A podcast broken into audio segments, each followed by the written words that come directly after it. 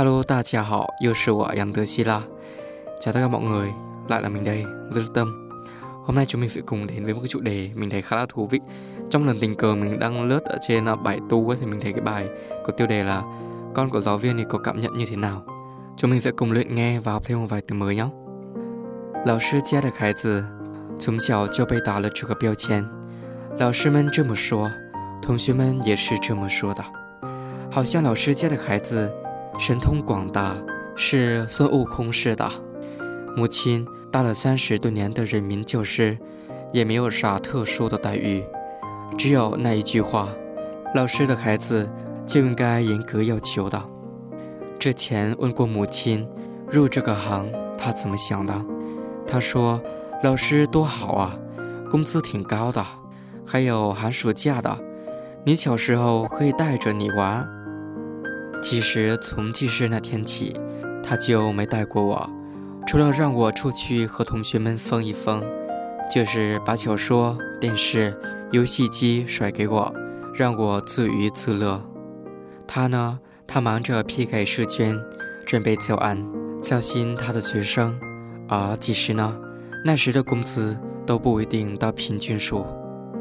我觉得教师就是这样一个职业，对待每个学生都像自己的孩子那样的真诚，但对待自己的孩子反而像别人家孩子一样冷漠。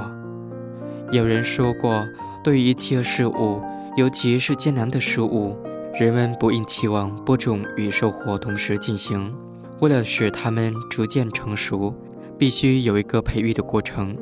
我想教师，尤其是小学教师，就是在播种希望，收获未来。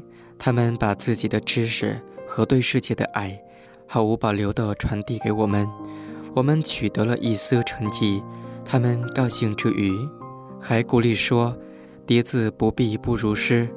他们的收入实在不值得怀疑，但即使一箪食一瓢饮再陋巷，他们也不改其乐。作为老师家的孩子，我真没学到更多的知识，老母亲也没有打算留一手，但她用她的职业告诉我什么是善，什么是诚，什么是坚持，什么是快乐。我想这就是让我受益一生的道理。正如贤者说，学不一定学知识，学做人的道理更是学到了。